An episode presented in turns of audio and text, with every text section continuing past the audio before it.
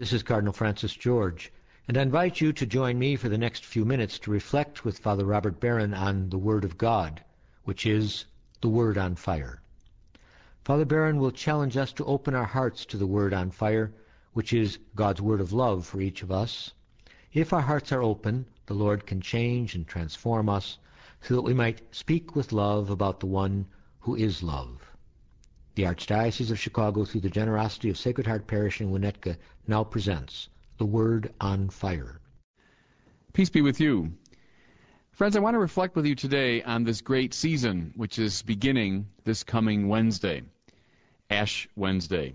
We begin the great season of Lent.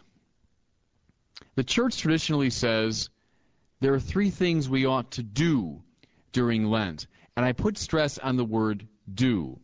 I think in recent years, we've emphasized a little too much the interior dimension. That Lent's about attitudes, about ideas and intentions. In the traditional practice of the church, Lent is about doing things, things that involve the body as much as the mind, that involve the exterior of your life as much as the interior. The three great practices of Lent prayer, fasting, and almsgiving.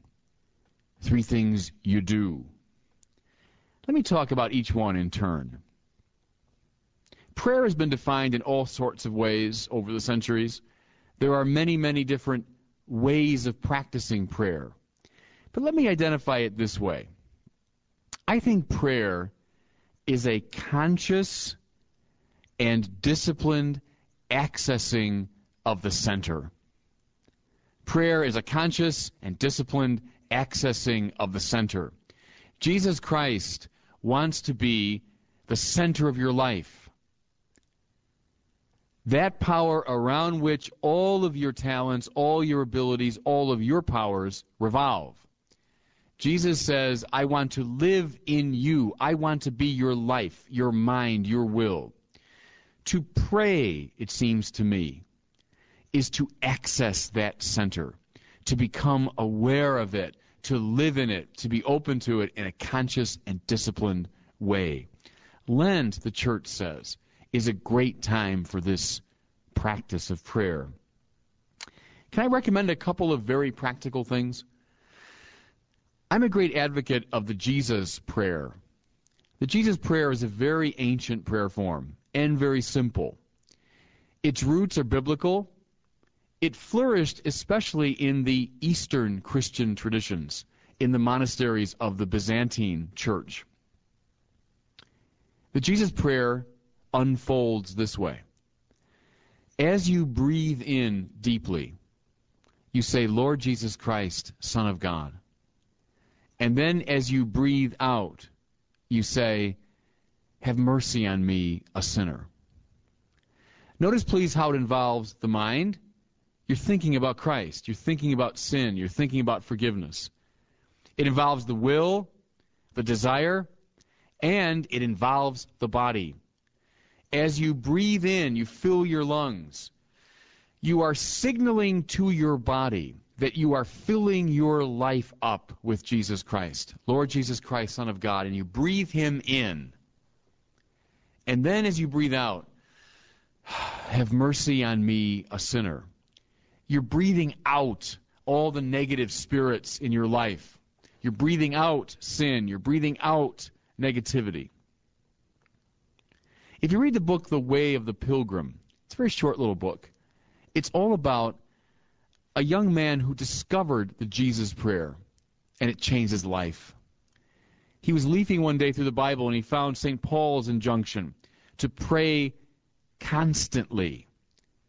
And he wondered what that meant. So he sought out various spiritual masters till he finally came to someone who explained to him what it meant.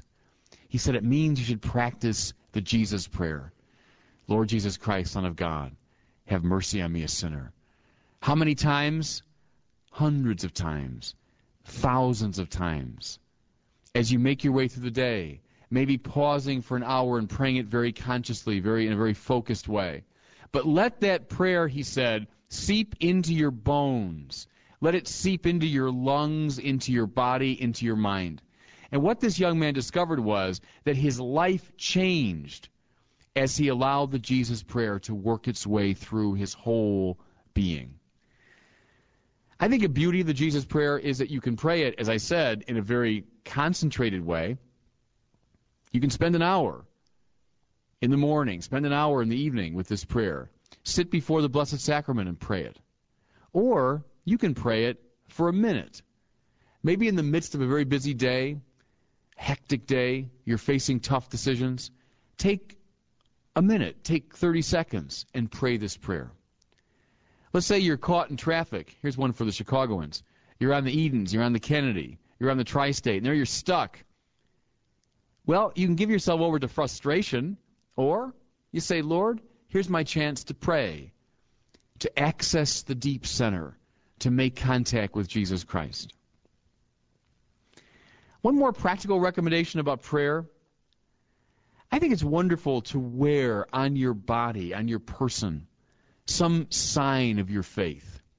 Whether it's a cross, it's a crucifix, it's a medal, it's a scapular, it's a rosary you keep in your pocket, it's a prayer card.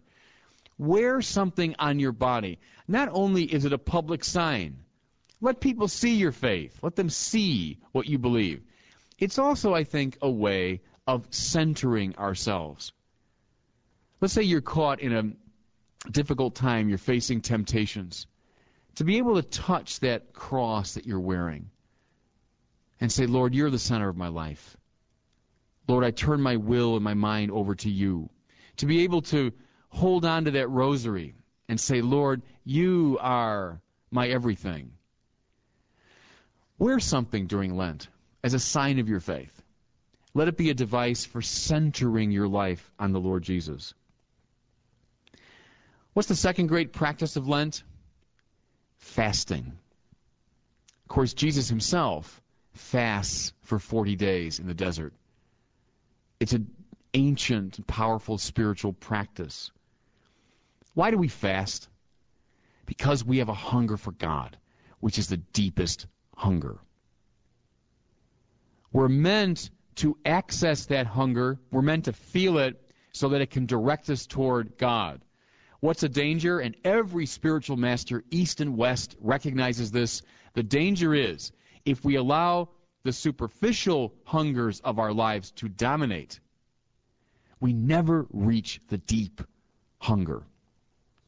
Thomas Merton once said that the hungers for food and for drink and for shelter and for sex are like children because they are insistent, they're immediate, they want satisfaction now, the way a little kid does. Give me this now. Give me this now. Therefore, these desires can dominate the soul very quickly if we let them. Fasting is a way of disciplining those desires, quieting those desires, not responding immediately to them, so that the deep desire, the deep thirst and hunger might emerge. Unless you fast, you might never even realize how hungry you are for God. How about some practical suggestions? Well, the church tells us very clearly to follow certain dieting recommendations during Lent. So abstaining from meat on Fridays, having certain days of fast. These really aren't all that stringent, and I would encourage Catholics to follow them these simple directives of the church to fast. But I might also suggest maybe skipping a meal once a week during Lent. Then taking the money you would have spent on that meal, giving it to the poor. Or skipping a meal and during that time, pray the rosary. Pray the Jesus prayer. Substitute, listen now, the hunger and thirst for God in a conscious way for the hunger and thirst for food and drink. Something very simple and practical. Maybe deny yourself a simple sensual pleasure. Maybe you like that pipe after dinner. Maybe that particularly comfortable chair you like to sit in. Maybe sleeping for the full eight hours. Perhaps during Lent, it's okay to cut back on those things, to deny ourselves certain sensual pleasures. But here's the trick don't simply do it as a kind of masochistic self punishment. I'm fasting from this meal and now I'm miserable. I'm not smoking and that's making me crazy. Rather, feel that hunger or that need or that lack and then treat it as a kind of sacrament of your divine hunger. Feel it. Feel that physical hunger and then say, Lord, I know this is symbolic for me of the hunger and thirst for you. Feel that. Feel that as you fast. How about the third practice? One I think that's probably most overlooked alms giving. During Lent, we're encouraged to give alms to the poor. Why do we do it? Well, as I've often said, because we are members of a body. The church is not a club, not a society, not a collection of like minded people. The church is a body. We participate in Christ. We are the cells and molecules of his body. What that means, of course, is that we are connected one to another, just as the organs of a body are interconnected.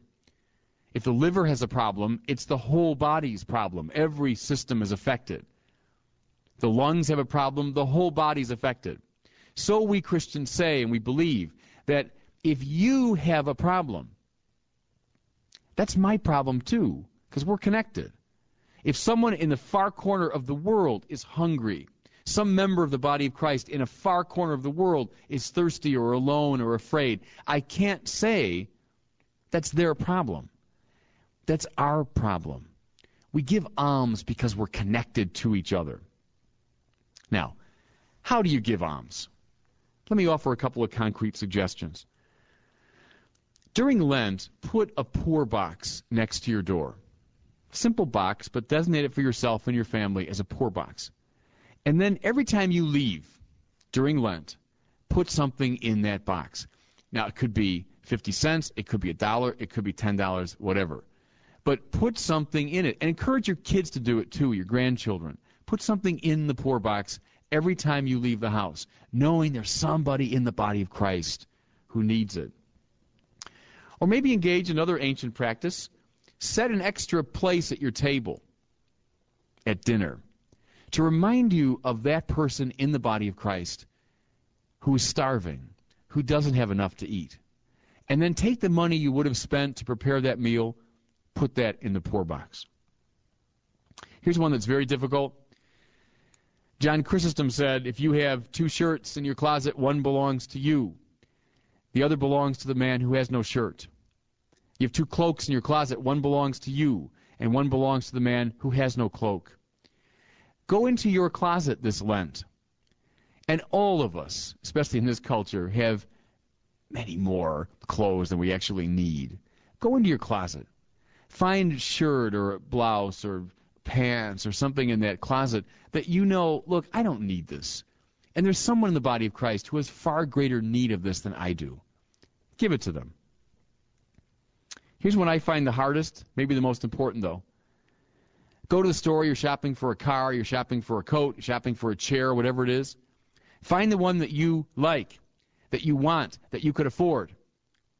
And then purposely buy the next one down and give the difference to the poor. There's that car I've always wanted, and I can afford it. Good, good. Identify that. But then buy the next level down. Split the difference. Give that to the poor. All these are practical ways, I think, of alms giving. Just a last quick thought. This is going to sound a little bit strange. My recommendation this Lent, in a certain way, forget about your spiritual life.